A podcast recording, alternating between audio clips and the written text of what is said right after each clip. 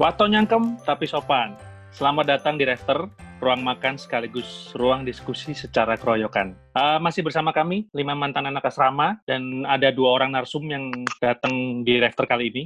Oke, sebelum kita mulai, saya mau bahas dulu pertanyaan studi Refter di Instagram. Kemarin ada yang nanya, ada episode 1, ada episode 3, tapi tidak ada episode 2. Ada episode 4, tapi tidak ada episode ke-5. Jadi teman-teman sekali lagi bahwa drafter ini itu selain kita membahas dengan narsum, dengan berbagai topik, dan tentunya topiknya ini tidak hanya seputar di angkatan 10 saja, kita pinginnya lebih luas ke semua teman-teman Fanlit. Jadi sebenarnya drafter ini bukan hanya milik angkatan 10, tapi juga milik semua teman-teman Fanlit.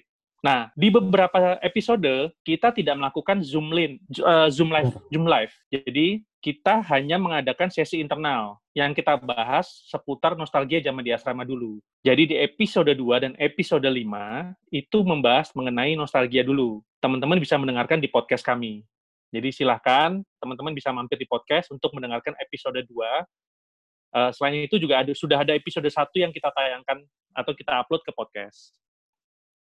Uh, gitu teman-teman mengenai pengenalan awalnya dulu. Nah, untuk episode kali ini, kita kedatangan dua narsum. Jadi setelah sebelumnya episode 1, 3, dan 4 itu kita lebih banyak dari angkatan 10 narsumnya. Kali ini kita mengundang angkatan 9, yang kebetulan angkatan 9. Ada Mas Heru Pamungkas dan juga Mas Andika Priyadi Putra, atau kita kenalnya Mas Jaran kita mau membahas Pavali. Nah, Mas Heru Pamungkas ini adalah sebagai koordinator Pavali ya, Mas? Ya. Dan Mas Mas Jaran sebagai anggota presidium dari Pavali. Jadi kita kedatangan dua orang tamu dari dari Pavali yaitu koordinator dan salah satu anggota presidiumnya. Dan saya juga ingin mengenalkan teman-teman saya yang anggota tetapnya Refter, ada Mas Antonius atau Mas Suneo, ada Mas Jimmy atau Jipo. Halo. Ada Mas Kulpang. Sudah. Halo, halo, halo, halo. Sebenarnya masih ada Titus dan Yeye, cuman sepertinya Titus masih ada pasien dan Yeye sepertinya masih ada di pinggir pantai di Bali sana. Oke, kita kenalan dulu sama Narsum. Halo Mas Heru Pamungkas. Halo, selamat malam semuanya. Monggo kenalan dulu nama, domisili, pekerjaan, angkatan, pendidikan. Oke, uh, nama saya Heru Pamungkas Eh, menurut dari lahir sampai sekarang itu masih tetap namanya Heru Pamungkas. Dari awal tidak ada nama baptisnya, dari akta kelahiran itu tidak ada nama baptisnya. Saya aslinya Muntilan, dari TK, SD itu depan Vanlit, SMP Selatan Gereja, SMA di Vanlit. Kemudian kuliahnya di Admi Solo, kemudian sekarang pekerjaannya wirausaha angkatan sembilan. Mantap. Apalagi yang Ke, ditanyakan? Status. Itu dulu kayaknya. Status? Status lajang saya Mas. Oke, makasih Mas Heru. Sekarang ke Mas Jaran dulu. Uh, saya Andika, biasa dipanggil Jaran, udah ketulis di situ. Angkatan sembilan juga, sekarang di Jakarta, tiga minggu, seminggu di Jogja, tiap bulannya kerjanya di kebetulan saya bantu teman saya di angkatan 9 juga yang jadi anggota DPR RI. Jadi saya menempati rumah dinasnya yang di Kalibata dan biasanya di sini dipakai anak-anak vanit ngumpul juga kalau weekend. Contohnya di belakang saya ada satu. Enggak kelihatan. Enggak kelihatan timurinya ya. Kelihatan ya, enggak kelihatan. Namanya ada timurinya. Di sana ada, juga, ada juga di sana itu ada gondes satu rumah turun ngesum dewe. Oh. Ada cepot juga nggak ada di sini cepotnya? Cepot mau nggak cepot? Intinya terima kasih sudah diundang ke sini dan kami akan berikan apa ya informasi yang memang diminta dan semoga menambah wawasan bagi teman-teman atau mungkin Wah. kita ise ise ke webinar wingi mau awan ya? Oh iya. Terlalu serius kok iya serius banget rupamu. Gue sambutan eh, kowe kok iso diundang jarane ngomong to sakjane gara-gara kekuatanmu ngono mo. Ini kan ya perlu dijawab enggak ya? Perlu, perlu dijawab. Aduh, ini biang keroknya. Lah ngopo gara-garanya apa? Gara-gara kekuatannya seperti kuda gitu? Oh enggak, enggak segede itu Pak punya oh. saya. apa karena nggak kenal lah gitu? Jadi dulu pas saya kelas 1 itu sama Mas Black. Ini Black ini kan pintar gambar ya, belakang saya nih Mas Martin Resna Anggara Asda ini. Sama kalau nggak salah dia sama Kus itu anak kelas saya juga itu suka bikin tiap pagi bikin karikatur uh, teman sekelas. Nah waktu itu saya lagi dipacok-pacok kayak gitu sama sesama angkatan ya. Namanya siapa? Inisial inisial. Ngapain inisial Agustina Kurnia Utami. Ya. Oh, oh, oh, oh, tadi disebut oh, di video. Nah ter, itu terus saya di, digambar di situ di karikaturnya itu itu si Nia si Uutnya kayak tante-tante kan dia ada tai lalat ya gitu. Terus tapi dia bawa bawa seekor kuda tapi bentuknya anjing. ning ning rupane kowe, rupane. Terus pakai popok. Eh, oh tuh, yang pampers ya? Pakai pampers. Karena waktu di asrama waktu kelas satu saya pernah ngompol. Oh, oh ini bener-bener untold story of the run. Ngompol. Dan saya pengakuan dosa. Itu saya tidak merasa berdosa. Tiba-tiba saya ngompol terus saya jemur di lapangan basket. Eh, bukan di belakang unit Jawa. Terus ada yang nanya, kok Mbok Pepe ngopo bro? Aku ngompol. Ya sesimpel ngompol itu. Po, ngompol apa mimpi basah? Oh, jojo mimpi basah. Kamu kok saru tuh eh, ngompol itu masa mimpi basah dijemur? Kan udah hilang. Kanggo katok. Kanggo katok bro. Ngompol enak. Oke, teman-teman. Mungkin pada bertanya-tanya kenapa Rector kali ini mengundang dua orang dari Pavali. Jadi sebenarnya latar belakangnya itu karena sekarang kita rasakan sendiri kan bahwa beberapa ada beberapa WA group dan itu sangat aktif sekali seperti ada VL Runner, VL Goes, ada Jalanan Merapi, basketball sampai VL Drakor pun ada. Terus ada juga yang di bidang sospol ada Memardi Kartika Bangsa, ada HIPA Vali, himpunan pengusaha. Terus juga ada yang berdasarkan geografis. Jadi satu HP, satu WA itu isinya penuh grup funded semua. Apalagi kalau yang aktif di Runner, Gowes, sampai di Hipavali, Sospol bahkan. Nah, semuanya itu kan bersumber di Pavali. Tapi mungkin teman-teman belum banyak yang kenal dengan Pavali. Belum banyak kenal deket lah. Hanya tahu bahwa Pavali itu sebagai paguyuban alumni Vanlit.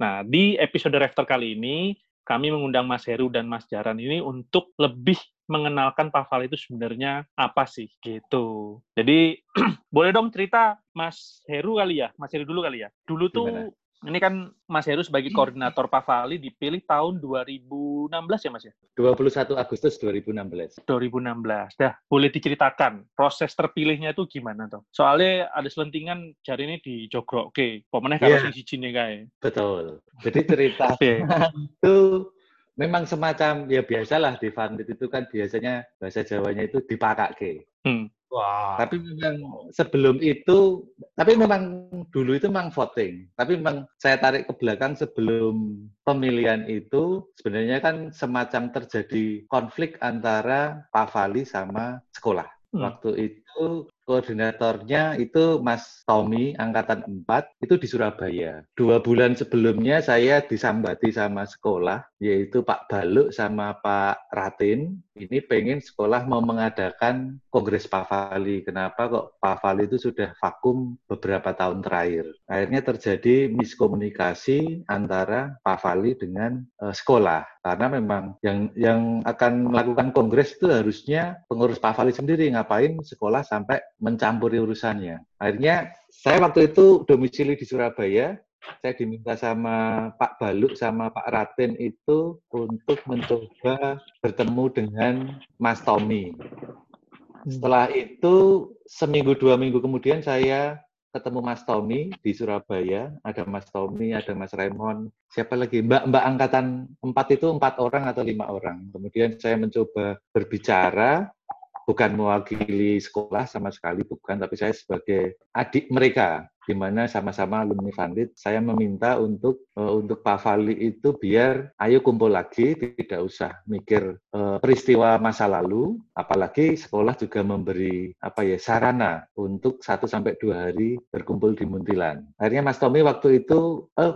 waktu itu malam itu juga saya ditelepon dari sekolah ditelepon sama Pak Raten, akhirnya Pak Raten yang menjelaskan kesalahpahaman itu ke Mas Tommy. Akhirnya Mas Tommy hmm. mau mau apa ya, mau buat LPJ, kemudian Agustus 2016 itu Mas Tommy hadir di kongres itu. Waktu itu akhirnya kongresnya namanya diubah ke konsolidasi. Dan oh. kebetulan saya sama Mas Jaran itu dua minggu sebelumnya saya ketemu Jaran di Jakarta, akhirnya kami mendeklarasikan diri mewakili Angkatan 9. Daripada Angkatan 9 nggak ada perwakilan karena memang waktu itu dari Mas eh, Mbak Fidel, Mbak Fidel itu angkatan dua sebagai sekjennya itu memang eh, harus ada perwakilan angkatan maksimal dua orang. Akhirnya saya sama Mas Jaran eh, datang ke Muntilan untuk ikut di konsolidasi itu. Ya akhirnya ya kami datang, kebetulan kami berdua punya rencana dan datangnya kami terlambat jadi menjadi pusat perhatian teman-teman yang lain yang datang.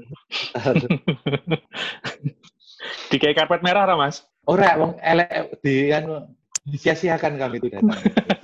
Karena terlambat. Yang datang itu sekitar 35 sampai 40-an orang lah. Pokoknya sampai angkatan 21 atau 22 saya lupa waktu itu perwakilan angkatan maksimal dua orang. Hmm. Akhirnya diskusi siang itu Mas Tommy datang dari Surabaya karena saya minta Mas Tommy itu untuk hadir, jangan hanya memberikan LPG. Saya sangat mengharapkan waktu itu saya secara pribadi nggak pengen untuk Pak Fali itu ketika sekolah di sekolah ada pengurus baru, tapi pengurus lama tidak mau memberikan mandat atau wewenang. Jadi waktu itu pikiran saya secara pribadi itu waktu sampai Pak Fali double gitu. Kalau kita melihat sejarahnya panjang, ngapain harus bikin rame? Akhirnya ya karena Mas Tommy kenal sama saya dan saya saya sama Mas Jaran itu diskusi itu cukup secara forum ya, secara 35 sampai 40 orang itu banyak bicara. Akhirnya setelah Mas Tommy LPG sore hari voting, votingnya itu harus memilih tapi syaratnya angkatan 5 sampai angkatan 17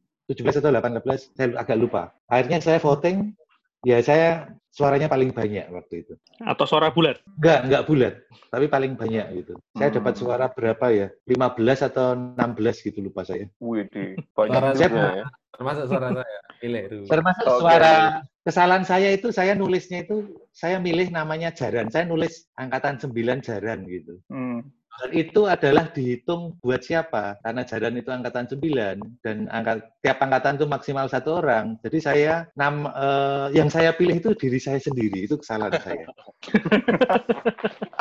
Mas Herman, berarti sajane ya itu Mas Jaran juga ya termasuk yang joroke Mas Herpang juga gitu ya masuk menjadi kader eh, bukan kader ya Uh, pilihan koordinator waktu itu ya nah ya, betul. ini betul. kalau gitu aku nanya ke Mas Jaran ya sajane Mas Jaran waktu itu acara konsolidasi waktu itu tuh Mas Jaran itu sudah ada koordinasi dengan lintas-lintas angkatan yang hadir saat itu atau kayak gimana nih Mas Jaran? Nggak ada. Nggak ada. Kurang panjang Panggil, panggilan panjang, Cok. Ini males banget jaran ngomong tak sokok loh, Ran ngomong.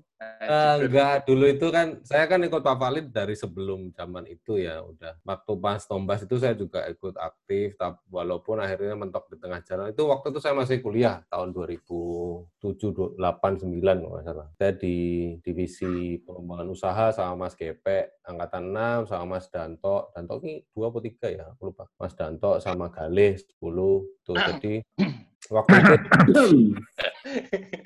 ikut berdinamika di sana sampai akhirnya mencapai vakum lalu sempat aktif lagi karena uh, Merapi waktu itu sempat kita aktif lagi di Merapi. Nah sebenarnya ini sedikit sedikit ya. Rafter ini sebenarnya ini dulu adalah media kami waktu zaman itu ya. Namanya juga Rafter waktu itu masih. Oh, oke. Okay. Oh, Ada. Jadi dulu masih berbasis web, kita masih roomnya bikin di web, itu masih klasik banget tahun 2007 sampai 2010. Saya, aku ingat banget 2010 waktu Merapi itu kita masih sempat chat di Rafter itu. Itu portalnya yang membuatnya Mas Ken angkatan 5 dan ada Exfanlit dulu, exfanlit.net, Strings of Fraternity namanya. Itu jauh sebelum yang Pak Fali sekarang ya.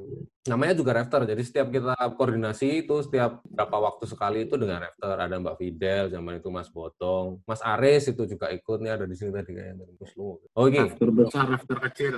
Nah, ada rafter besar, ada rafter kecil gitu dulu. Nah, sekarang menjadi rafter ini lagi ya ya nggak masalah, sama juga semangatnya kan gitu. Okay. Jadi kalau dulu nggak ada saya menjorok-jorokkan Heru, memang Heru itu pilihan. Jadi ya saya juga percaya Heru itu bisa melaksanakan tugas dengan baik.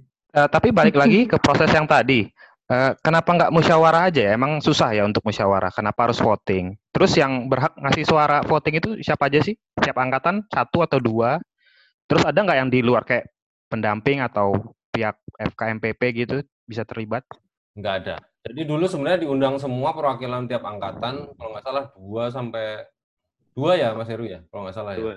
Dan itu banyak yang datang kok berbagai angkatan, tapi memang ada yang bolong. Memang ada beberapa angkatan yang tidak hadir sama sekali itu ada. Cuma waktu itu Mas Botong aja ada kok. Angkatan satu kan ada. Itu ada ininya nggak minimum kayak 50 plus 1 atau 60 persen atau seper, uh, 2 per 3 gitu?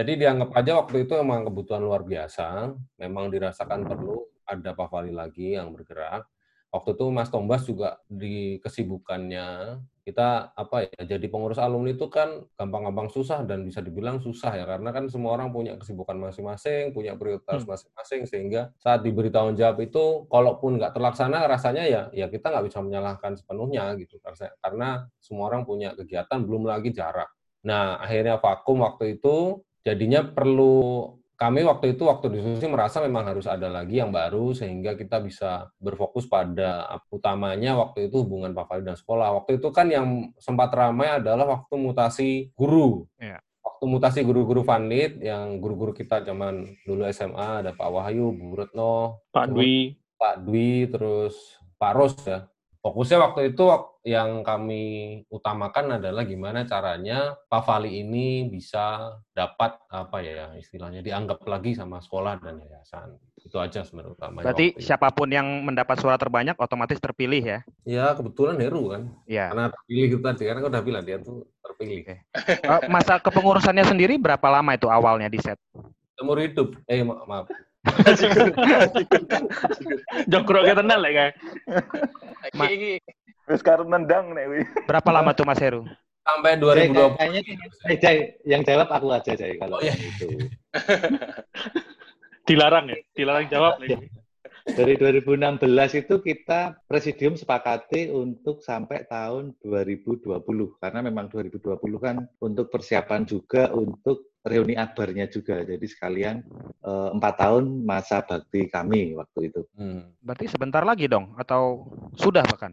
Oh, diundur hmm. Pak kan pandemi, pandemi. Oh. Harusnya bulan depan harusnya. Oke, okay, oke, okay, oke. Okay.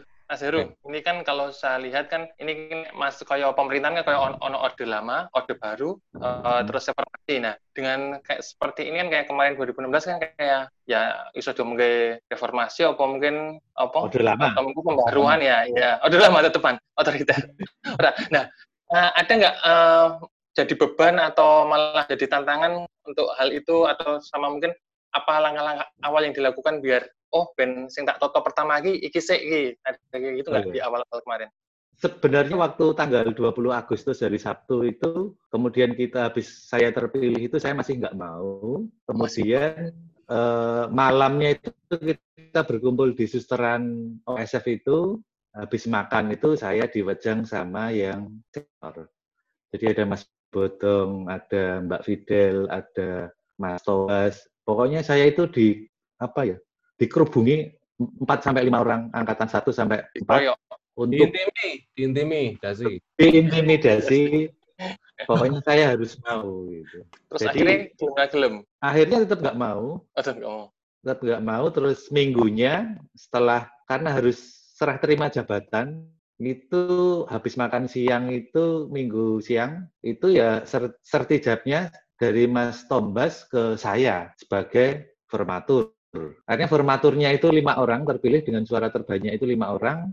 Sorenya saya kumpulkan, kemudian saya tanya ke Mas Andika, Mbak Rini, Mas Leo angkatan 5, sama satu lagi Mas Benmun angkatan 17.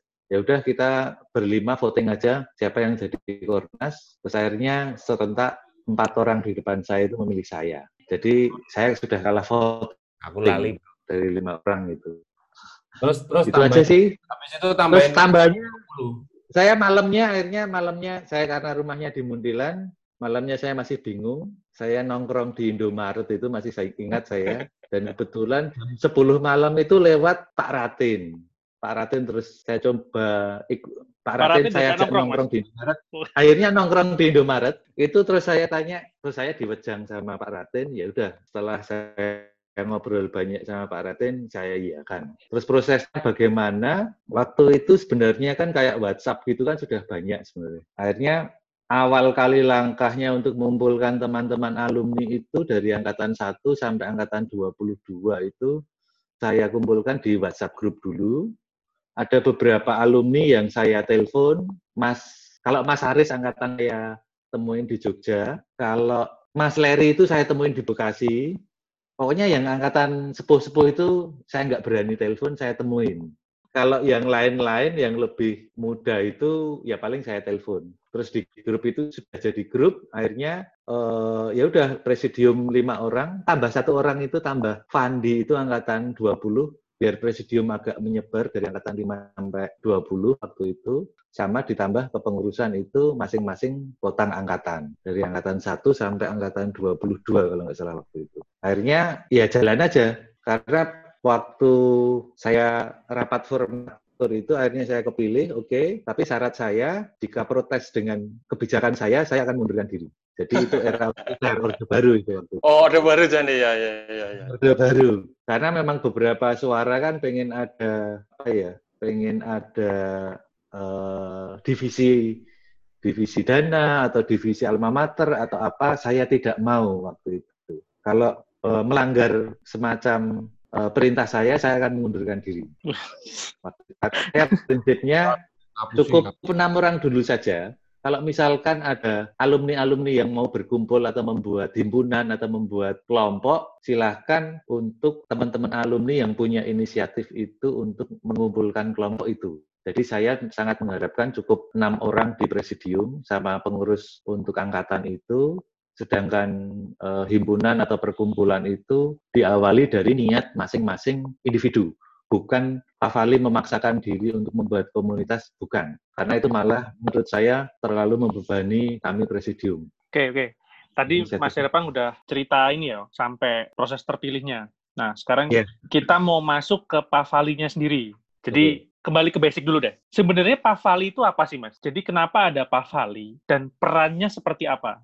Kalau saya sih sebenarnya melihat Paval itu sebagai sebuah paguyuban alumni saja. Saya tidak melihat bahwa saya itu berperan sebagai kornas atau apa. Pokoknya saya bisa membantu dalam ranah saya sebagai alumni itu apa. Kalau dilihat dari sejarahnya sih memang, kalau saya baca dari data-data lama itu memang Pavali itu awalnya itu masih ada pilihan nama lain selain Pavali. Hmm. Tahun 91 sampai 93 kalau embrionya ya, itu sudah diawali sama Buder Theo, Pak Toro, Pak Pur, Ibu Kes, itu mengumpulkan angkatan dua. Katanya menurut data seperti itu. Termasuk ada, kalau di data ini ada tim formaturnya itu Mas Budi, Mas Dedet, angkatan satu, ya. Mas Raymond, Mas Banto, Mbak Fidel, Mas Encong, dan lain-lain. Itu dari awalnya. Kalau ditanya Pak Fali itu apa, ya saya cuman memandang bahwa ini ya paguyuban untuk teman-teman alumni dan saya ikut membantu paguyuban ini saja.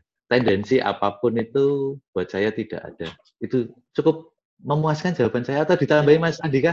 Enggak sih mau tanya sebenarnya kan itu ada presidium-presidium gitu. Apa bedanya yeah. presidium sama organisasi pada umumnya?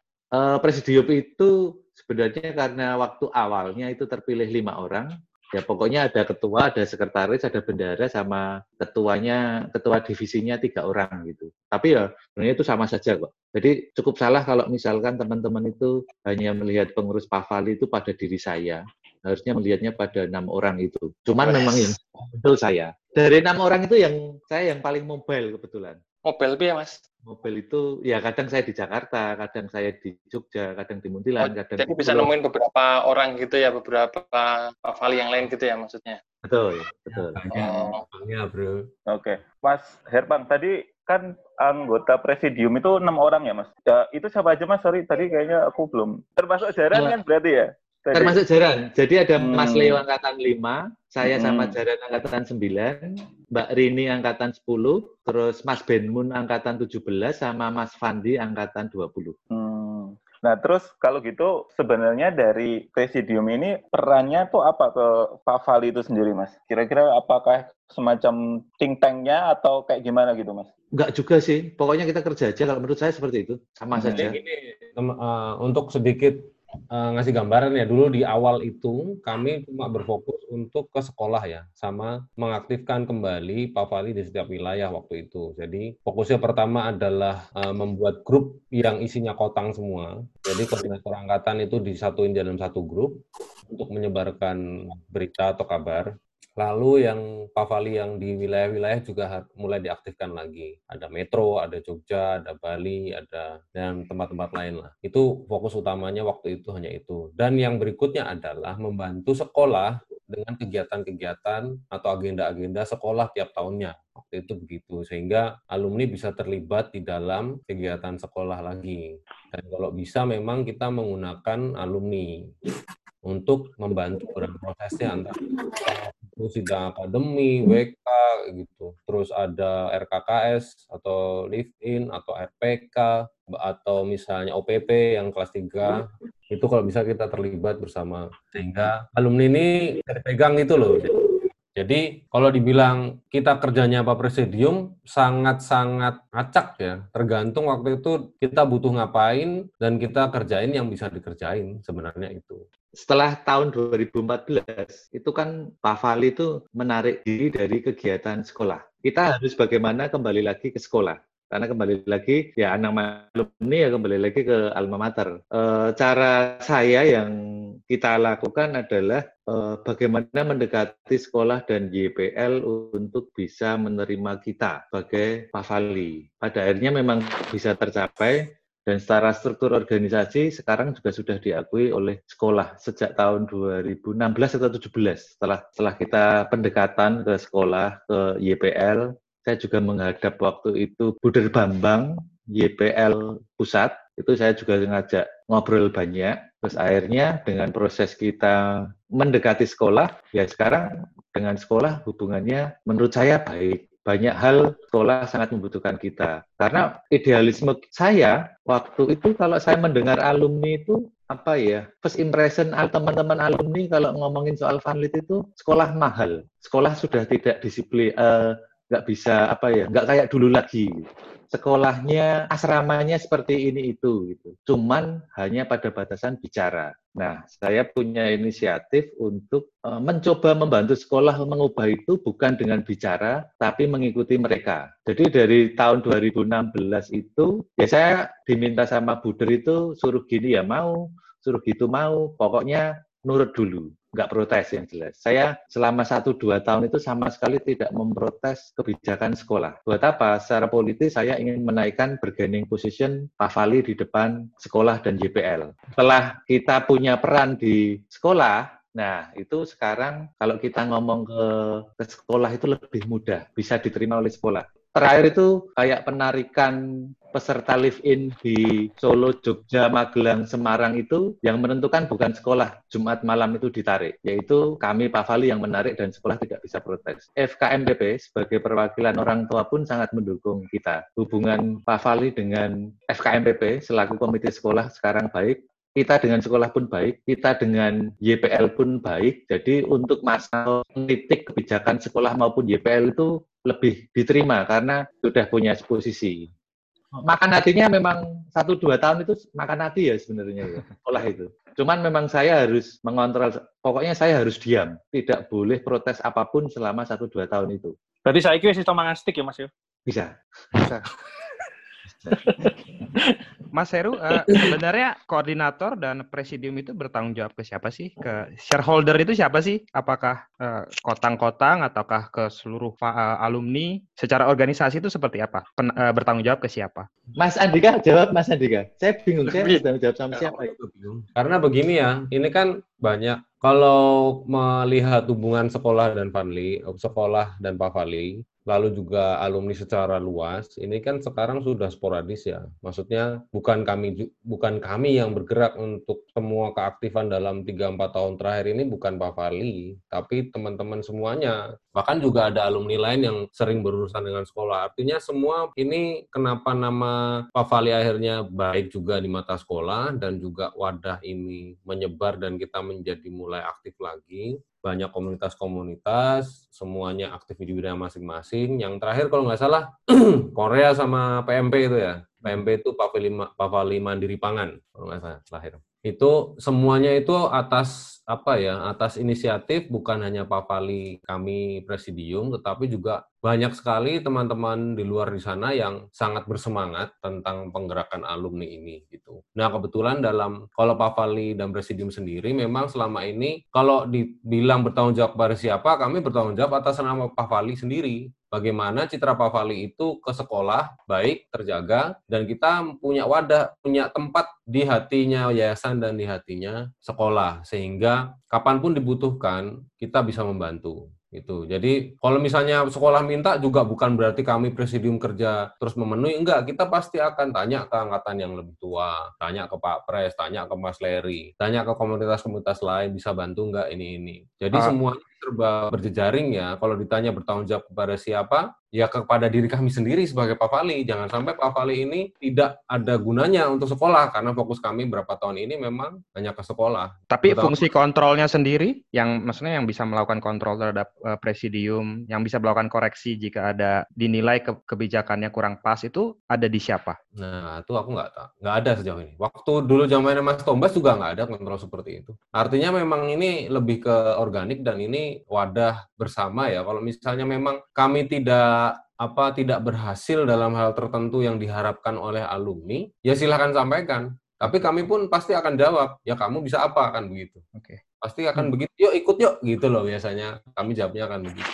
Karena kan semuanya tuh punya harapan sendiri-sendiri yang yang mereka pengen inginkan gitu. Pengen alumni seperti ini, pengen kayak alumni itu, pengen kayak alumni ini, mereka begini. Tapi kan kita punya kekasan sendiri, Anlit dan ternyata sampai sekarang adalah seperti ini. Makanya selalu Heru itu juga mendorong ke teman-teman kalau memang ada yang bisa dilakukan, lakukan dulu, nggak usah usul doang, langsung kerjain aja. Mau pengen komunitas apa, bikin. Nanti akhirnya kan organik semuanya bergerak bersama. Semua tujuannya baik untuk mengaktifkan alumni, untuk lebih merangkul alumni-alumni yang mulai tercecer dan mungkin sedikit lupa sama teman-teman dan saudara-saudaranya gitu. Itu tujuannya kan sebenarnya itu. Oke. Okay. Ini ini ya, koreksi kalau kalau kalau gue salah ya. Jadi sebenarnya di di zamannya Mas Heru dan Presidium ini memang fokus utamanya adalah memperbaiki hubungan antar Pavali dengan sekolah, dengan yayasan, dan, dan dengan FKMPP. Betul ya? Uh, untuk awalnya, untuk awalnya itu, untuk tahun pertama untuk, seperti itu. Oh, untuk tahun pertama seperti itu. Selain itu, selain fokus di situ, berarti kan tetap ada program lainnya atau gimana? Kalau saya jawab jujur ya, jujur itu saya itu tidak punya program dari awal. Hmm. Saya bersyukur untuk tidak terpilih, tapi ternyata terpilih. saya saya sambil jalan gitu aja. Kalau hmm. ada yang usul, ya saya saya coba untuk bisa melakukannya. Tapi ya memang tetap kita melihat pada kondisi kita masing-masing juga ya. Intinya saya sambil jalan jujur. Waktu formatur kepilih menjadi presidium itu programnya apa saja sama sekali tidak terdata dengan baik itu iya. Oke. Okay.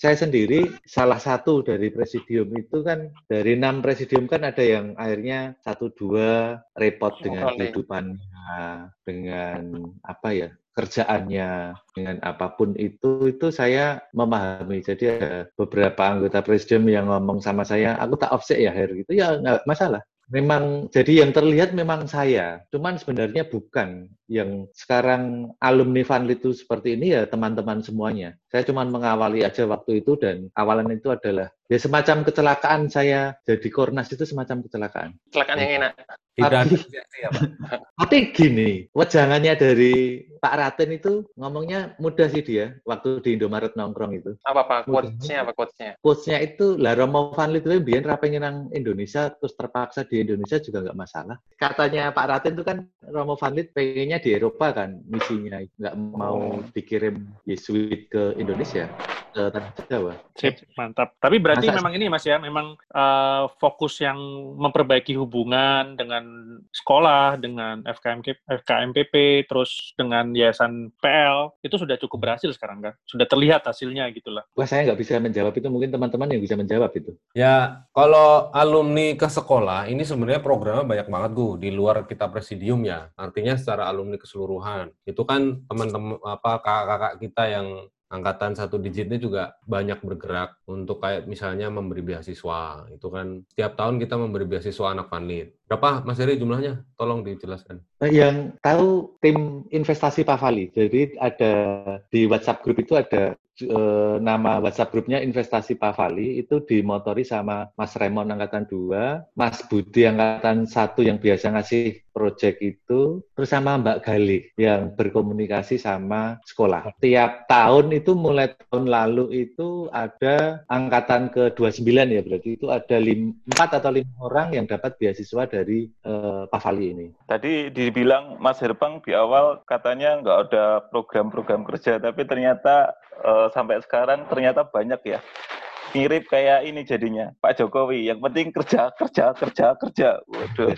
Ya gini, gini, karena kan sebenarnya kan harapan kita juga di awal kan semuanya bergerak. Artinya meskipun presidium waktu itu hanya berfokus, tapi dengan semangat sama-sama ternyata yang lain-lain juga ikut semangat membangun dari sisi yang lain gitu. Betul betul. Yang kita harapin sama-sama. Kayak misalnya sekarang nih contohnya di masa begini semuanya punya agenda sendiri-sendiri. Kalian punya Raptor, angkatan 11 punya apa? Dulu kita doa bersama Vanit Runner setiap bulan. Itu kan hal yang positif yang terbangun dari masing-masing dan itu yang sebenarnya ingin inginnya tuh begitu semuanya sama-sama bergerak gitu nggak nggak usah ada komando masing-masing kalau pengen bikin apa dan rindu sama fanlit atau sama alumni atau mau membangun bersama ya silakan nggak apa-apa gitu sebenarnya itu lebih organik begitu dan menurutku itu lebih kalau diniatin sendiri kan dilaksanakan sendiri dengan baik. Kan gitu. Betul betul. Sepakat sepakat. Sepakat. Oke mau ke balik lagi ke Mas Heru. Ini saya sih coba menangkap ini ya, apa impresi yang saya dan beberapa teman yang rasakan ya. Kayak kalau Mas Heru ini orangnya kalau di WhatsApp grup gitu yang tadi sempat kita sebutkan banyak itu jarang aktif gitu loh. Kadang kami ngerasain, uh Mas Heru ini sebagai koordinator Pavali kurang terlalu aktif kalau di WhatsApp grup. Ya kita nggak tahu lah. Apa memang karena terlalu sibuk dengan personal atau pengusahanya atau memang karakternya sendiri tidak suka WhatsApp grup atau gimana? dua-duanya yang jelas. Untuk saya kalau di WhatsApp grup itu saya nggak perlu aktif kok. Saya lebih suka kerja aja daripada aktif di WhatsApp grup itu aja. Oh, mantap. Hmm. Benar kata Jimmy tadi kerja, ya. kerja, kerja. Terus tapi memang juga kadang-kala kalau saya sempat juga apa ya, ya menyempatkan untuk aktif di WhatsApp grup, tapi saya lebih memprioritaskan pekerjaan saya. Kebetulan kerjaannya saya, banyak. Apa cek? Saya aja yang aktif WhatsApp grup. Ya biar orang lain, biar teman-teman yang lain aja yang aktif. Okay. Karena saya sendiri sebagai Kornas tuh nggak penting gitu loh. Yang penting kan teman-teman semuanya untuk aktif. Jadi termasuk yang terakhir itu videonya itu yang buat di videonya itu Mas Jaran itu ya biar ganti aja. Dengan pembenaran kita ini pembenaran ini pembenaran kita ini. Eh, cang banget Mas, videonya loh. Mas Heru. Apa? Eh, tadi kan sudah di, disinggung kalau Pak Fali juga ada beasiswa itu ya, ada yeah. tim investasi dan dana. Nah, selain tim itu, apakah ada tim lain yang mengelola keuangan kah? Atau ada pendanaan yang lain kah? Mengelola Selain tim yang mengurusi beasiswa ya? Okay. Misalnya untuk hal yang lain atau tipe Vali punya kas sendiri selain untuk beasiswa gitu yang berhubungan dengan dana? Dengan dana biasanya itu ya pakai kantong masing-masing gitu.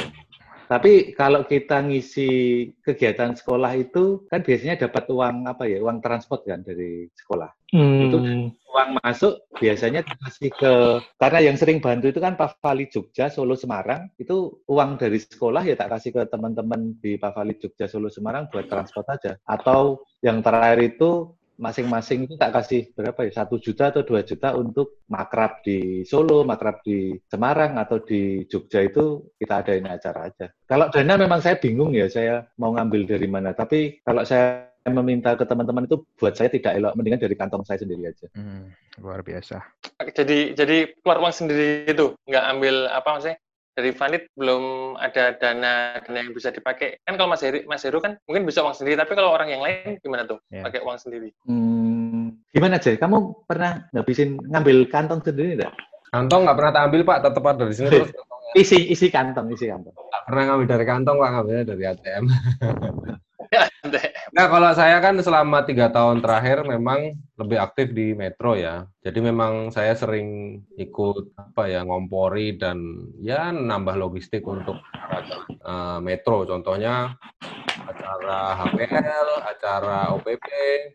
Biasanya panitianya kan kumpulnya di rumah ini. Gitu. Yang angkut-angkut, yang dekor, yang yang dokumentasi semua berangkat dari sini. Seringkali begitu. Dan kalau konsumsi biasanya saya nyiapin tapi nggak banyak karena biasanya kita potluck ya. Jadi mendorong teman-teman bawa makanan sendiri kalau di Jakarta begitu. Jadi malah biasanya nganti kemelekeran kakean panganan.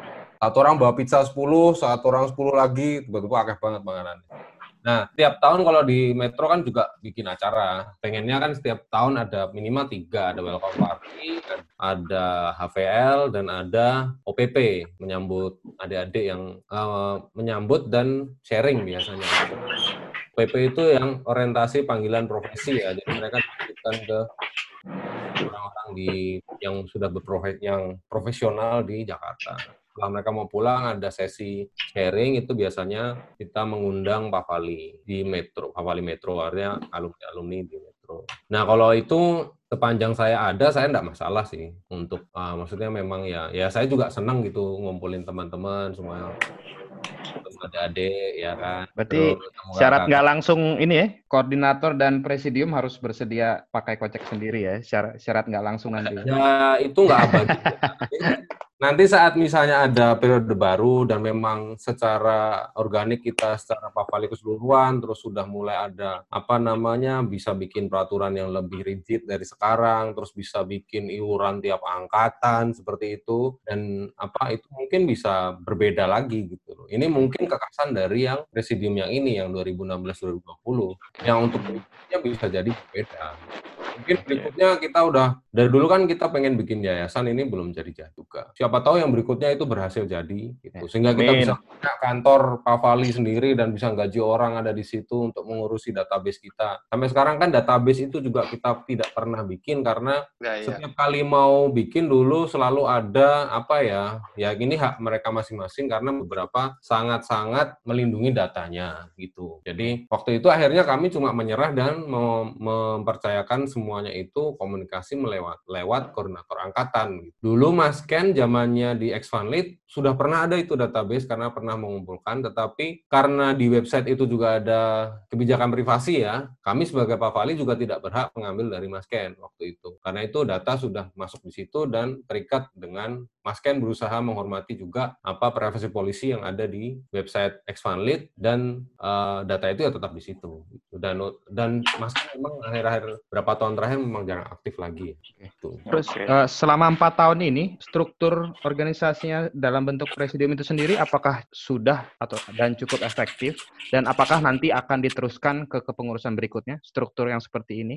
Kalau menurut aku pasti ada pengembangan di situ ya, ada revisi, ada perubahan, pastinya ada perubahan untuk kepengurusan selanjutnya. Karena ini eh, presidium dulu terjadi karena memang extraordinary dari ibaratnya 2016 itu kita bingung mau ngapain. Itu ya pokoknya secara Spartan baik itu kami sendiri tapi kami waktu dari awal meyakini bahwa alumni alumni Vanlit pasti akan bergerak. Intinya itu sih dari awal. Kenapa tadi Mas Buguh tanya program kerjanya apa saya bingung sendiri. Tidak ada program kerjanya ya harapannya kan begini ya Asda misalnya berikutnya ada terus kita bisa support lebih lagi dengan lebih apa ya bisa support dana, bisa support dukungan, bisa support barang atau tempat untuk sekretariat atau apa pun itu mungkin di periode berikutnya mungkin akan berbeda lagi dan itu kan tergantung dari yang terpilih menjadi koordinatornya nanti dia mau ya. bekerja seperti apa kan itu terserah dari yang terpilih dan dia lebih nyaman bekerja bagaimana dan nanti ya. kan yang di belakangnya akan berbeda lagi gitu contohnya gampangnya begini waktu zamannya Mas Tomba Bas baru berapa angkatan yang lulus. Angkatan-angkatan yang senior mungkin masih dalam fase apa. Nah, di saat saya sama Heru juga sudah mulai berkembang lagi yang lulus lebih banyak, posisinya udah berbeda-beda lagi di alumni, ya. Terus nanti berikutnya pasti akan naik lagi. Maksudnya kita lihat saja, maksudnya uh, percaya aja kalau kita semangatnya semuanya baik, nanti lama-lama juga sama. Oke, uh, seperti yang tadi udah dibilang kan uh, rencananya suksesinya sendiri Agustus, tapi mungkin diundur karena pandemi ini. Tapi kok jujur aja saya sih tidak pernah mendengar ya ada woro-woro atau sosialisasi mengenai rencana pergantian kepengurusan ini. Planningnya sendiri seperti apa nanti untuk suksesi ini? Sebenarnya kalau saya minta masukan ke teman-teman yang lain itu nggak usah diganti, tapi kan saya nggak mau. untuk hidup, untuk hidup. Ibaratnya kalau kendaraan itu bensin saya itu sudah habis. Jadi ada waktunya untuk ganti kendaraan. Dalam hal ini orang Pak Fali itu untuk ganti. Pasti punya ide baru, punya semangat baru, punya hal-hal atau apa pun yang baru yang saya yakin untuk lebih berkembang Pak Falinya. Okay. Itu menurut saya ya. Karena e, kalau tetap saya itu nanti akan stuck di seperti ini menurut saya. Di DPR ini kan saya juga partai. Itu kan mengumpulkan satu Indonesia itu juga biayanya juga besar gitu kan. Contohnya misalnya kita mau bikin acara ini itu harus ngumpulin banyak orang di satu tempat gitu kan. Waktu itu kan jadi kita waktu itu terkendala dengan itu opo yo iso do mangkat? Misalnya perwakilan dua orang per angkatan itu aja kalau satu sampai dua sekarang udah 27 ya itu udah 54 orang kumpul gitu belum belum nanti yang lebih dari satu angkatan bisa nggak itu kumpul terus keterwakilannya mau bagaimana apakah strict atau mau kayak luar biasa yang 2016 itu kan enggak. Nah, kalau misalnya mau, sekarang ini ada Zoom sebenarnya. Kalau misalnya mau bisa aja kalau dibikin kita pakai Zoom aja. Nah, gimana kalau sekarang ganti aja Mas Andika? oh belum, agendanya ke situ. Jangan ke situ dulu, jangan ke situ dulu. Beda Andik. Kamu jangan ngambil acara orang lah. oh, iya, nanti, sorry, sorry, nanti sorry, ini nanti nanti kita bu, kita buat drafter khusus pemilihan uh, koordinator Pavali yang baru gitu. Oh iya, oh, wajib sekaligus. Eh, eh, eh, sorry ya kalau itu acara penting jadi nggak bisa tanpa apa, sorry ya. Rupamu. Oke, okay, uh, saya rasa tadi cukup menarik sih mengenai Pak Fali. Sudah di, dijelaskan secara gamblang semua dengan Mas Heru maupun Mas Jaran. Jadi sudah cukup jelas bagaimana awal Pak Fali 2016, bagaimana tadi pemilihannya, bagaimana suka dukanya sampai dua tahun kita harus mengikuti alurnya dari sekolah supaya kita bisa menaikkan bargaining kita. Dan hasilnya pun sudah cukup terlihat lah sekarang karena beberapa kegiatannya sekolah pun kita bisa kita ikuti. Salah satunya penarikan dari ini ya, penarikan siswa yang live in itu ya, RKKS ya? Waktu awal-awal COVID itu di Solo kan ada yang meninggal satu. Ya. Ngambil keputusan sendiri malam itu. Nah, itu kan peran Pak Fali di situ cukup besar kan. Jadi bisa dikatakan bahwa kita cukup berhasil untuk memperbaiki hubungan yang dulu sempat retak lah Nah, saya rasa Pak Fali sudah cukup. Sekarang kita ngobrol personal dulu deh, karena Pak Fali sudah cukup lengkap. Seru nih kayaknya nih, kayak personal-personal nih kayak gini. Tadi Mas Erpan kan cerita kalau misalnya kesibukan sekarang sebagai pengusaha ya. Boleh ceritain dikit dong Mas, usahanya seperti apa? Usahanya itu saya kerjakan tahun 2005. Lulus admi saya langsung kerja. Habis itu cita-cita saya waktu itu 2006 itu saya punya cita-cita. Karena saya saya di base, saya naik base itu saya beli koran, koran saru itu loh, koran saru. Koran saru. Apa mas itu mas? Merapi, merapi. Apa ya lupa saya namanya. Lampu merah, lampu hijau. ya lampu hijau. Intinya itu kan di di depan itu kan pengangguran Indonesia 10 juta gitu. Apa nam apa judul artikelnya itu besar gitu. Saya itu punya cita-cita gara-gara koran saru itu biar korannya itu jadi gak saru. Mengubahnya, mengubahnya bukan pengangguran Indonesia 10 juta, cuman saya pengen mengubahnya biar agak repot itu pengangguran di Indonesia 9 juta 999 ribu 999. to be led. Jadi bagaimana saya mengurangi pengangguran di Indonesia sejumlah satu orang? Itu saja cita-cita saya. Pada akhirnya tahun 2010 saya membuka usaha dengan teman-teman kuliah saya. Tiga orang waktu itu. Saya nggak mulu-mulu saya mikirnya waktu itu paling dua karyawan telu apa apa terus cukup lah gitu. Tapi akhirnya 2016 itu saya ngambil satu orang teman angkatan saya angkatan 9 untuk buka PT lagi di Solo. Waktu pertama di Surabaya. 2017 18 itu saya saya buat PT lagi satu di Solo lagi, terus ada di Cikarang, terus 2018 awal itu saya buka di Balikpapan. Jadi sekarang sudah punya empat kantor. Satu dua bulan ini saya mumpung Mumpung pandemi kan para pengusaha pasti pada takut ya, termasuk karyawan hmm. juga. Hmm. Nah, inilah saatnya untuk saya dan teman-teman di pekerjaan saya ini untuk membuat pabrik. Hmm. Jadi manufaktur apa? Ya, ini resikonya nanti ya mungkin bangkrut atau apa saya nggak tahu.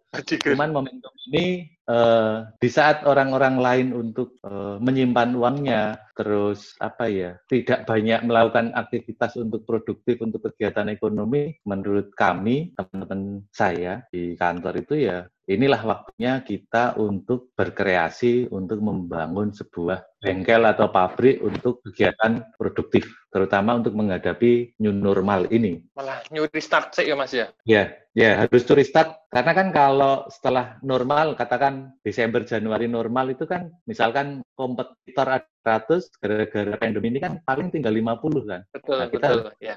Ya resikonya ya nanti mati duluan juga bisa.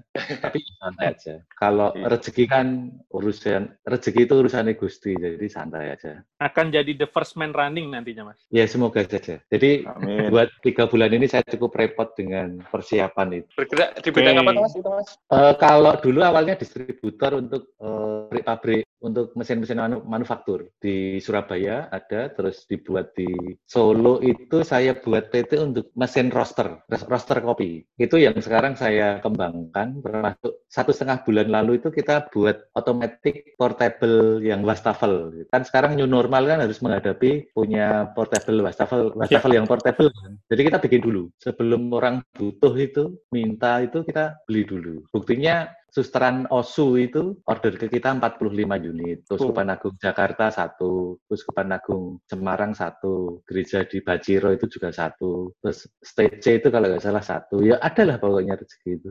Di kita juga supply ke masjid juga masih ada juga, ke hotel, ke mana itu. Intinya kalau saya sih kalau kerja sekarang itu memang menghadapi pandemi ini ya mengambil kesempatan saja. Semacam tahun res- krisis 98 itu pasti ada pengusaha setelah krisis 98 itu lebih besar pasti ada.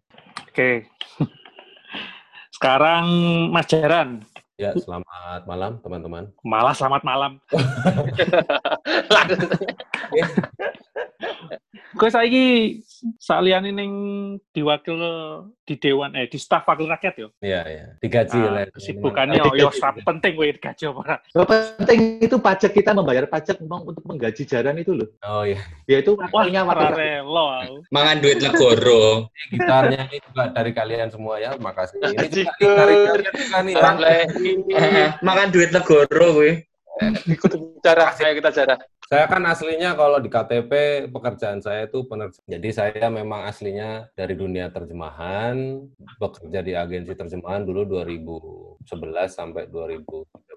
Sebelumnya juga 2006 sampai 2011 itu saya juga menerjemahkan waktu masih jadi mahasiswa dan itu cukup membantu biaya kuliah saya waktu itu ya dan makan dan ngeband penting. Nah, terus eh, 2009 saya sempat punya tim penerjemah begitu, tapi akhirnya karena dunia industri terjemahan itu ternyata luas sekali kalau internasional itu akhirnya saya harus belajar dulu. Belajarnya dengan apa? Dengan masuk agensi terjemahan yang sudah ada di 2011 sampai 2014. Nah, di 2014 saya diajak sama Irin, teman saya yang anggota DPR itu, saya ikut Jakarta, tapi tapi eh, tim saya itu masih berjalan dan akhirnya 2016 juga bikin kantor di eh 2016 kayaknya atau 18 akhir. Eh 2016 bikin kantor, 2018 baru jadi PT.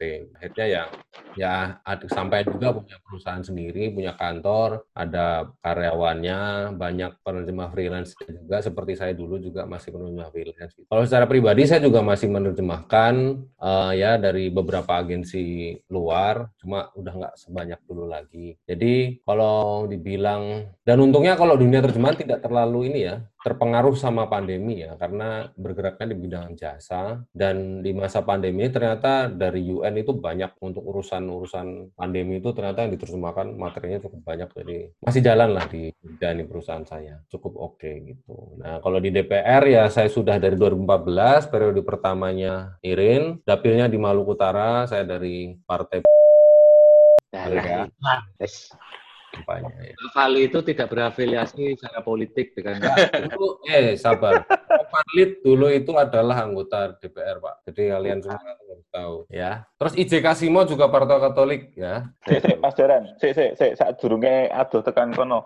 Tadi kan 2014 mulai jadi staf ahlinya dari Mbak Irin waktu itu ya. Itu Ya. awal mula ceritanya tuh kayak gimana gitu. Terus staf ahlinya tuh sakjane aku ya sa- masih bingung. Itu kerjanya tuh ngapain tuh Mas kalau staf ahli itu? Kerjanya ya kayak gini nih, Zoom. Enggak. Ya awalnya ya karena saya temenan sama Irin kan begitu. Dari kelas 1 saya emang sama Irin ya toh ini mantan mantannya nih. Iya. Iya. Ih, kok ada uang tering buri? Weh, ketok. Weh, oh senyum. Ah, Senyum kelihatan. Ada gigi. Nah, waktu 2014 itu memang dia bilang ke saya, Jai, dungake aku meh dadi anggo meh nyalon ki anggota DPR. Terus yo tak dungake. Padahal waktu itu aku nggak tahu dia anggota apa DPR ki tingkat apa aku juga nggak pernah ngerti gitu. Terus tapi di zaman SMA dulu dia pernah eh setelah lulus kalau nggak salah. Setelah lulus itu kan saya cukup banyak membuat acara untuk angkatan saya sendiri ya, entah entah reuni, entah bikin mailing list, bikin grup BBM dan sebagainya, bikin blognya itu kan saya lumayan kerep ngono Jadi banyak bikin-bikin apa ya acara bareng lah untuk angkatan 9 sendiri. Irin ini sempat nyeletuk ini. Besok, besok nek aku dari menteri, nek aku kue stafku yo. Ternyata beneran di 2014 dia jadi anggota DPR. Dia waktu itu setelah dia pemilihan dia sempat pulang ke Jogja. Jadi hmm. waktu itu nenekku meninggal dan nggak lama neneknya Irin juga meninggal dan dia pulang. Terus saya ditelepon diajak makan soto di Pasar Beringharjo terus dia ngomong itu ngewangi aku yo DPR yo gitu. Dan Loh, memang kalau anggota DPR itu kan punya uh, hak istimewa untuk memilih lima tenaga ahli dan dua asisten pribadi. Oh. Nah, saya salah, saya salah satu dari lima itu. Ya mau disebut ahli apa ya? saya ahli yang Irin mau, saya nanti berusaha jadi ahli gitu. Ya. Oh, yes. Palu gada, palu gada. Ahlinya ahli. tapi tapi gue ini kartu tanda anggota nggak sih? Apa ngomong yang penting apa jadi staf ahli nggak perlu kayak gitu-gituan? Jangan nyebut nama partai. Oh iya iya iya. Wajib uh, kalau untuk fraksi jadi uh, disebut meneh. Kan menyebut nama partai. Oh, Avali tidak berafiliasi dengan apa pun, no. Loh, saya tidak berafiliasi, saya anggota. Nih, kalau di jadi kalau di DPR RI itu nama partainya itu sudah bukan partai lagi, namanya fraksi jadi fraksi kalau ada di DPRD, DPR itu namanya fraksi. Nah kalau di fraksi PD itu yang menjadi staf atau tenaga ahli wajib mempunyai kartu anggota. Hmm nggak masalah. Tapi artinya begini saat sudah masuk dan mulai mulai mengenal ya uh, mungkin pandangan teman-teman dalam politik dan DPR mungkin berbeda-beda ya dengan apa pun yang dicitrakan dari media dan masyarakat. Cuma setelah di dalamnya di tahun pertama pun saya juga merasa stuck di sana karena aku ngopo mungkin yo mendingan aku nerjemahke aku lanjut ke kantor Kuning Jogja. Tapi setelah menemukan apa yang bisa dilakukan itu ternyata sangat membahagiakan juga. Banyak hal yang bisa saya lakukan untuk khususnya ini Maluku Utara ya, dapilnya Maluku Utara. Banyak hal yang bisa saya lakukan untuk Maluku Utara lewat jabatannya Irin itu sehingga banyak hal yang bisa saya bawa ke sana. Nah, itu yang membuat saya sampai sekarang masih bertahan di sini karena ternyata saya bisa menemukan uh, saya itu bermanfaat juga gitu, bisa membawa banyak manfaat ke sana gitu loh. Berarti sering ke ke daerah ke dapilnya dong ke Maluku Utara. Sering kunjungan ke sana. Sering sekali saya sudah merasakan tempat-tempat yang nggak ada sinyal, antar desa dengan kapal itu yang cuma pakai didayung atau cuma motor satu di tengah malam, terus desa-desa yang tanpa listrik, tidur di rumah penduduk, itu saya dan Irin alami. Bukan saya aja ya, Irin pun mengalami tidur di rumah ya. penduduk dan sebagainya itu. Selama lima tahun kemarin kami mengalami itu semua. Tidur di kapal semalaman itu juga sering. Medannya Maluku Utara memang begitu, semuanya itu daerah kepulauan. Jadi berkeliling itu memang menggunakan transportasinya laut, udara, dan darat. Berarti banyak pengalaman unik dong pas ke sana. Boleh ceritain dong yang paling unik, yang paling berkesan ketika paling... ke kunjungan ke konstituen? Kunjungan ke konstituen apa ya?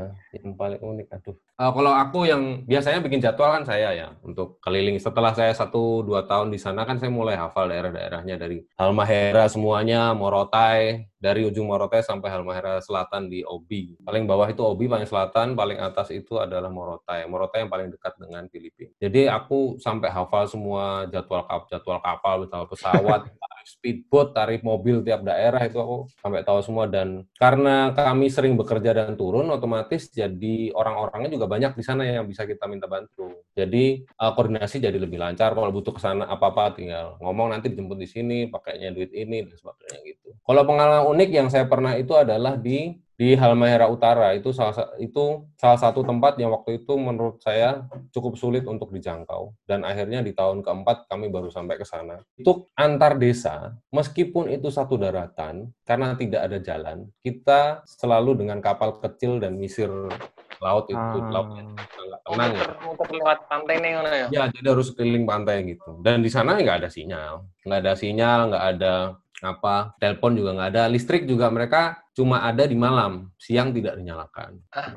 Ngeri juga Nggak ya. ada listrik. Jadi terus ya makan ya di sana ya kita makan bareng-bareng di sana. Irin pun mengalami yang sama. Jadi kenapa Irin akhirnya menang lagi dengan suara terbanyak ya karena dia mau turun Oke. sampai masyarakat. Sampai akar rumput ya, nek bosannya politik. Ya. Tuh, Dan kami juga secara real juga membawa banyak bantuan yang biasanya tidak pernah sampai Maluku Utara jadi sampai. Contohnya pro, kalau karena Irin di Komisi 10 ya di bidangnya pendidikan, kita bawa program Indonesia Pintar, kita renovasi sekolah, terus untuk eh, kampus juga kita bawa beasiswa bidik misi, itu beasiswa gratis 4 tahun kuliah, lalu ada juga beasiswa per semester itu PPA, eh per dua semester itu PPA itu juga ada. Belum lagi yang kayak hand traktor, terus ada biskuit MPASI kita sebar ke mana-mana. Kalau yang terakhir kemarin karena pandemi ya saya bawanya APD, masker. Pesannya di Mas Antonius Iwan itu, angkatan 7. Kirim ke Oh, sana. iya. Eh, kowe iki wis nikah hurung toh, Bro? Apa? Wis nikah hurung kan kamu harus ke tempat-tempat terpencil gitu. Udah nikah Eh, belum? Ada lagi sih. Oh,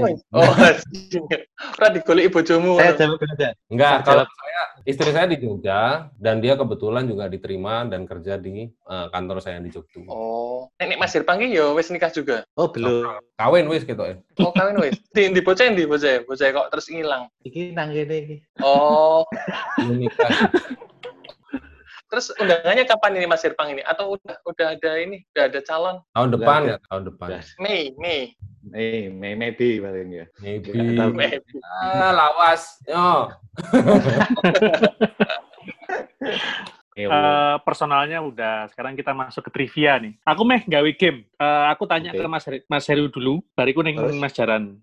Aku akan kasih lima pertanyaan masing-masing. Lima pilihan, bukan lima pertanyaan. Jawab dengan cepat salah satu pilihannya. Oke. Pilihannya yang dijawab. Ah, gimana sih kamu nih ngasih pertanyaan? Memilih, Pilih. memilih, sorry. Memilih, memilih, memilih. Jadi Memilih dua misalnya pilihan. Liverpool atau Liverpool, Liverpool gitu ya. Wah. Oh, MU. Oke.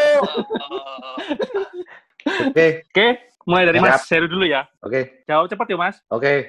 Oke, oke. Ah, gitu. Mana aku tes. Wah, Mami atau Bupari? Mami, Misa pagi atau studi pagi? studi pagi. Bruder Anjar, Bruder Giri? Udah ajar. Pengusaha atau karyawan? Pengusaha Didi Kempot atau Denny Caknan? Didi Kempot. Oh, Didi Kempot. Eh, langsung, Garan. Hmm. Nggak ada yang seru kayaknya tadi Heru apaan nih? Cek no. Gongi ya. biasa. Lotek atau misal?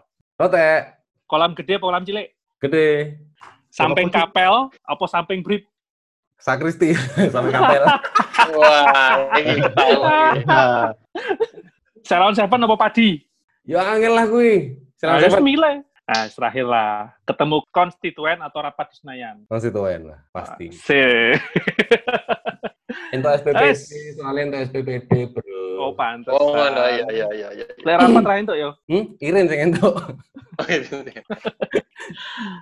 Ya, ngeri para eh, koordinator dari Pak Fali dan anggota presidium. Sebelum kita cek, eh sebelum kita closing, Pang, ada pertanyaan dari audien nggak? Eh, ada nih beberapa. Eh, Coba pertama, oke, pertama dari Aryono, angkatan 10 ya. Japri wis iso kuwi to. Eh, gimana sih awalnya cara menggerakkan alumni-alumni yang berada di setiap wilayah?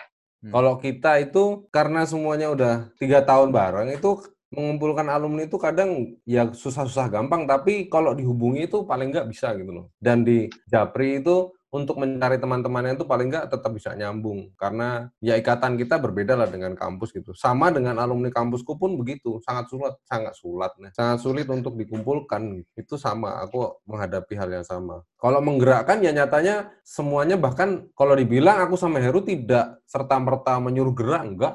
Semuanya bergerak dengan kemauan sendiri kan. Betul, betul. Tuh, semangatnya sama karena itu jawabannya, Mas Bisek. Adik kelas SMP, Bro. Wah, Eh, udah sih kayaknya itu aja ya. Yang lain lebih ke obrolan aja.